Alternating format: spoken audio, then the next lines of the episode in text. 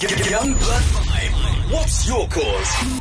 This week on YB5, we have another Varsity Sport edition where we are checking out UCT's shelter of choice and we get to chat to the manager of UCT's shelter of choice. Daleen, tell us a little bit about who you guys are and what your organization does. Um, in a nutshell, um, Sisters Incorporated is a shelter for abused women and their children, rape survivors, and also um, for ladies that want to give up their babies for adoption. The organization has been in existence since 1959, so it's quite a, a long time. Mm, absolutely. Um, so, can you tell us a little bit more about how the process works um, um, for for victims that give you guys a call or give you a shout? Um, when the person um, makes contact with us, they normally either um, contact us by telephone and then the social worker will tell them um, to come and see her. Or she will do a telephonic screening and see if the person meets our criteria. And from that, um, then the person will be taken into our um, shelter and minimum three months stay um, where they get counseling and referrals to for legal help um, if they need to go to the maintenance office, those type of things. Um, just in detail, can you tell us about um, who are the, the, the women and children that come to you? What is the similar symptom or um, criteria that you find that you say, please come to our shelter, you definitely need us? Look, our shelter is um, for definitely for um, domestic violence.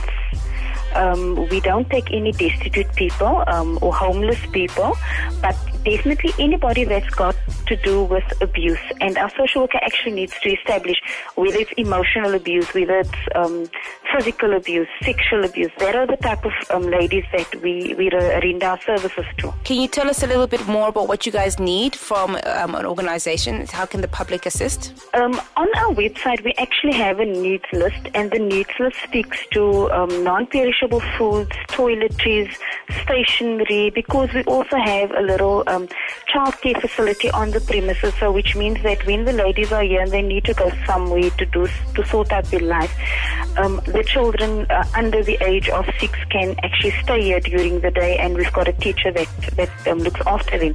So even stationery um, for the office, stationery for the the childcare facility is always needed.